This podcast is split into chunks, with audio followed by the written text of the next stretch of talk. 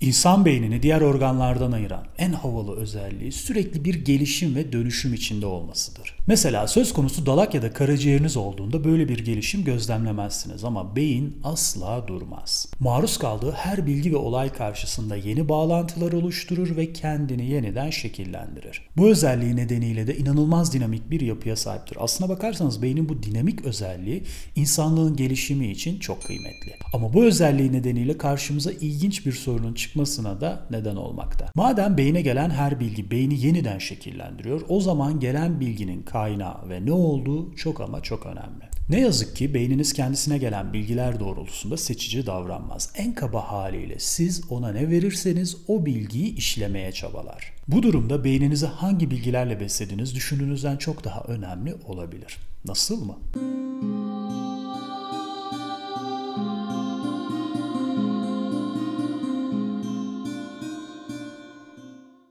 Alanınız ne olursa olsun eminim şu piramidi bir yerlerde görmüşsünüzdür. Özellikle internetin yaygınlaşmasıyla beraber bir takım esprilerin de eklendi.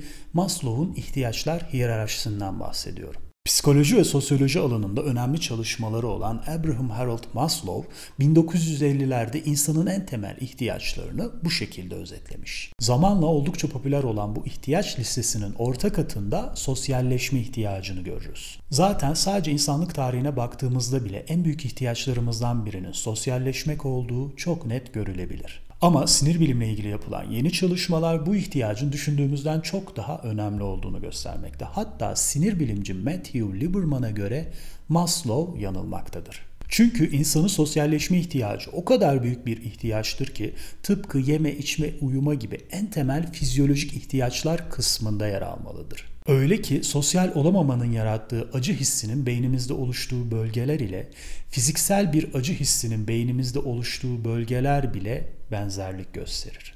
Peki sosyalleşmek neden büyük bir ihtiyaç? Çünkü beynimiz diğer beyinlerle senkronize olmaya bayılır. O zaman beynin senkronize olması ne demek? Şöyle anlatalım. Günlük hayatta hemen hepimizin tanık olduğu çeşitli oluşum ya da topluluklar vardır. Bunlar çeşit çeşittir. Bazı insanlar rap müzik dinlerler. Bazıları bir futbol takımının taraftarlarıdır. Bazıları ise dini bir tarikata üyedir. Bu toplulukların amacı ya da felsefesi ne olursa olsun çok temel ortak bir noktaları vardır. Bu ortak nokta ilgili topluluğun içerisinde yer alan insanların zamanla giderek birbirine benzemesidir. Bu durum sadece kıyafetleriniz ve tavırlarınız için geçerli değildir. Beyniniz de dönüşüme uğrar. Daha doğrusu etrafınızda çok fazla vakit geçirdiğiniz diğer beyinlere senkronize olmaya başlar. Sinir bilim çalışmaları yıllardır yapılmasına rağmen beynin sosyalleşmeye olan ilgisi ancak yakın dönemde yapılan çalışmalarla daha ciddi bir şekilde ele alınmış. Bu kadar gecikmemizin asıl nedeni araştırmalarda kullandığımız yöntemlerden kaynaklanmakta. Mesela gelin beraber klasik bir sinir bilim çalışması tasarlayalım. Şimdi bunun için bize ne lazım? 1. Gönüllü. 2. Halletmesi gereken bilişsel bir görev. 3. Bu aktivite sırasında gönüllünün beynini görmemizi sağlayacak olan teknolojik bir cihaz. Araştırmamız sonucunda elde ettiğimiz veriler o gönüllünün beyni hakkında bize bir fikir verir ama asla tek bir beyne güvenemeyiz. O yüzden araştırmamızı sırasıyla sokacak başka gönüllüler buluruz ve sonuç olarak hepsinin ortalaması üzerinden çalışmamızı yorumlarız. Aşağı yukarı yapılan çalışmaların temeli bu yönteme dayanır. Peki bu klasik yöntemde eksik olan nedir? Tabii ki de diğer insanların etkisi. Yani sosyallik. Tüm gelişim dinamiğini sosyallik üzerine kurmuş bir beyni tek başına test etmek ne derece mantıklı? Şöyle ifade edeyim. Mesela bugüne kadar yapılan birçok çalışmada bir kişi konuşuyorken beyninde hangi bölgelerin aktif olduğunu öğrendik. Ya da bir konuşmayı dinleyen bir kişinin beyninde nerelerin aktifleştiğini de biliyoruz. Ama şöyle karşılıklı güzel bir sohbet gerçekleştiren iki kişinin beyninde eş zamanlı olarak neler olduğu hakkında bir fikrimiz yoktu. Özetle sinir bilim kapsamında yapılan çalışmaların çok büyük bir kısmı tekillik üzerine inşa edilmiştir. Oysa biz insanlar var olduğu günden bu yana sosyal ortamlarda şekillenen canlılarız. O nedenle bilişsel işlevlerimizi diğer insanlardan soyutlayarak ölçmek ne derece doğru? İşte bu önemli sorun nedeniyle etkileşimli sosyal sinir bilim adı verilen yeni bir alan oluşmakta. Bu alanla ilgili çalışmaların gecikmesindeki temel etken yöntemsel zorluklardır. Zaten tek beyinden ölçüm almak bile meseleyken aynı anda iki beyinden ölçüm alıp verileri eşleştirmek oldukça zahmetli bir iştir. Ama tüm bu zorluklara rağmen konuyla ilgili ilk çalışma bundan yaklaşık 20 yıl öncesinde Reed Montague tarafından yapılmış. Çalışmada iki kişi ayrı fMRI makinalarına konuldu, birbirleriyle basit bir bilgisayar oyunu oynamaları sağlandı ve beyin aktiviteleri eş zamanlı olarak ölçüldü. Montague bu yeni ölçüm yöntemine hyperscanning adını vermiş olup bu yöntem günümüzde birden fazla kişide eş zamanlı yapılan beyin görüntülemeleri için kullanılmakta.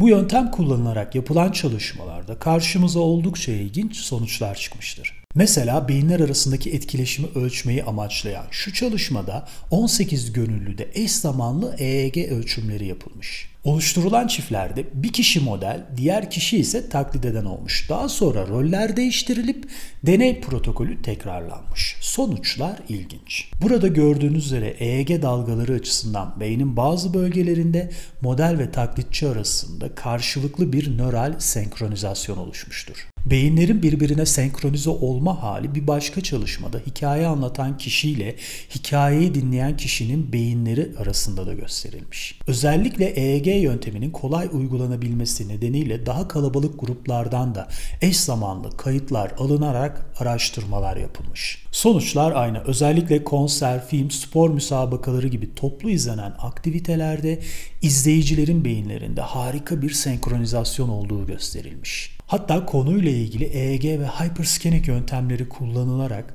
sınıf içerisindeki öğrencilerin senkronizasyonunu yani ders sırasındaki verimliliğini artırmak için çeşitli araştırmalar düzenlenmekte. Beyinlerin birbirinden etkilenerek senkronize olmasını keşfeden sinir bilimciler bununla yetinmeyip işin içine bilgisayar ve mühendisleri de katarak çok yeni bir alanın doğmasına katkıda bulundular. Beyinler arasında doğrudan bağlantılar kurarak çalışmalar düzenlendi. Çeşitli arayüzlerin kullanımı ile iki hayvan, iki insan, insan hayvan ya da insan makine arasında doğrudan bağlantı kurularak inanılmaz işler yapılmakta. Bu konudaki son gelişmeleri bir başka videoda daha detaylı inceleriz. Tekrardan nöral senkronizasyon konusuna dönersek son olarak yazar Jim Rohn'un ilginç tespitiyle bu videoyu bitirelim. Ron der ki insan en çok vakit geçirdiği 5 kişinin ortalamasıdır. Burada belirtilen 5 sayısının sinir bilimsel bir dayanağı olmasa da vurgulanmak istenen mesaj nettir. Söz konusu beyinlerinizin senkronize olma ihtiyacı olduğunda kimlerle vakit geçirdiğiniz oldukça önemlidir. Sahip olduğunuz zihin yapısının etrafınızda iletişimde olduğunuz beyinlerden etkilenip şekillendiğini unutmayın. Nöronların ve yapacağı sinapsların gücünü asla hafife almayın ve kirli nöronlardan uzak durun. Beyninizi bilimle, sanatla, doğayla ve de en önemlisi insan olmakla senkronize edin.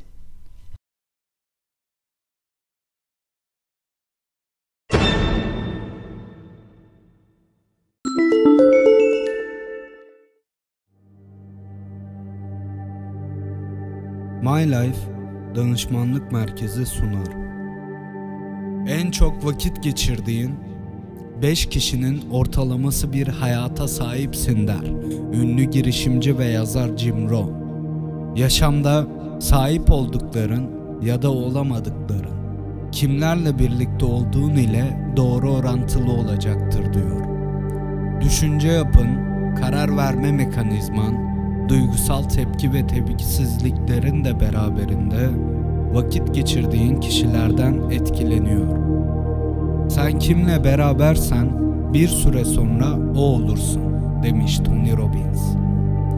Etrafımızdaki insanların söylediği ve yaptığı şeyler bir süre sonra bize normal gelmeye başlamakta. Adeta bilinçaltımıza işlemektedir. Biz farklı davranmak, kendimizi değiştirmek istediğimizde de bu durum bizi zorlamaktadır. Çünkü bilinç ültümüzle bilinçaltımız çatışmaya girdiğinde büyük çoğunlukla bilinçaltı kazanır. Ortalamalar kanununa göre hayatımızın her alanı bundan etkilenmektedir. Kendi ilişkilerinize bir dönüp bakarsanız eğer bunu çok net görebilirsiniz. İlk evlilik yıllarında çiftler görüş olarak birbirinden çok farklı olsa da zamanla birbirine benzemektedirler. Çünkü kiminle berabersen bir süre sonra sen de onun gibi olmaya başlarsın. Bedensel titreşimlerin bir süre sonra çevrendekiler ile uyumlanıyor. Ama sadece ruhsal açıdan bakmamak gerek. Finansal anlamda da bu böyle. Çevrenizi incelediğiniz zaman en çok birlikte zaman geçirdiğin 5 kişinin kazancının ortalaması bir kazanca da sahip oluyorsunuz. Şimdi üşenmeyin ve kendinizde de bunu deneyin. Birlikte en fazla vakit geçirdiğiniz 5 kişinin gelirlerinin ortalamasını alın ve kendi gelirlerinizle kıyaslayın. Bunu yaptığınızda göreceksiniz ki kendi geliriniz en çok birlikte olduğunuz 5 kişinin gelirinin ortalamasına denk ya da yakın olacaktır. Hayat başarınızı sağlayan ya da engelleyen en büyük faktör çevredir. Her ne kadar da büyük hayalleriniz, hedefleriniz veya çalışma azminiz olsa da çevrenizdeki insanlar bilinçaltınızı etkileyen en büyük faktör olacaktır. Bugün kendiniz için farklı bir şey yapmak ve hayatınızı kökten değiştirmek istiyorsanız kendinize şu soruları sormakla başlayın. 1. Sık görüştüğünüz 5 çiftin ilişkilerini inceleyin. Gerçekten mutlular mı? 2. Beraber takıldığınız kişilerin ne iş yaptıklarını bir düşünün. Gerçekten başarılılar mı? 3. Beraber vakit geçirdiğiniz 5 kişinin alışkanlıklarını düşünün. Sonra da sizin alışkanlıklarınızı. 4. Yakın arkadaşlarınız ve aileniz ne kadar sağlıklı yaşıyor? Bu sorulara cevap verdikten sonra hayallerinize ulaşmanız konusunda size engel olacak 5 tip insan grubundan sakının. 1. Şikayetçiler Bu tip insanlar sürekli şikayet ederler. İş yaşamlarında, özel yaşamlarında sürekli söyleyecek bir şey bulurlar. Bir şey isteyip bin ah işittiğin insanlardan derhal uzaklaş. 2. Hak sahibi görenler Bu tip insanlar hep başkaları onlar için bir şeyler yapsın isterler. Kendileri hiçbir şey yapmadan bir şeyleri başarmayı hak edilmiş bir şey olarak görürler. Büyük hayalleriniz varsa özellikle bu hak sahibi kişilerden bir an önce uzaklaşın. 3. Rahat düşkünü olanlar. Şu anda çalıştığın işten memnun değilsin ve tutkularının peşinden gitmek istiyorsun. Çevrende sabah kalk, işe git, eve gel, televizyon izle, bunu haftada 5 gün yap. Hafta sonu uyu konforundan memnun kişiler varsa bu senin için pek de kolay olmayacaktır. Sen her hayalin doğrultusunda adım attığında ya da iş sonrası ekstra emek koyup hayalin için çalıştığında seninle dalga geçecek aman ne gerek var boş versene deyip duracaktır bu çevrendeki grup. 4. Particiler Gece hayatını partiye gitmeyi seven insanlar bir süre sonra sizi de ortamlara sürüklerler. Bu noktada sorumluluklarınızı bilerek davranmalısınız. Bu grup insanları haftanın en az 3-4 günü gece yaşamında görürsünüz. Tüm gece eğlence, tüm gün dinlenmece kafasında olan bu grup, hayalleri için emek koymak isteyen seni bir süre sonra rahatlığa, o eğlenceden bu eğlenceye sürükleyecektir. 5. Şüpheciler Sürekli bir komplo teorisi üretirler. Ya şöyle olursa, ya böyle olursa, o dediğin hayatta olmaz. Kaç kere dedendi bu, hiç başarılı olmadı. Öncelikle hayallerin ve hayatı yaşama şeklin konusunda kendini ve çevreni sorgula.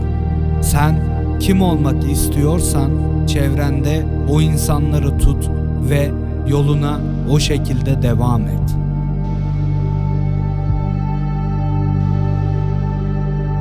Kendinize iyi davranın.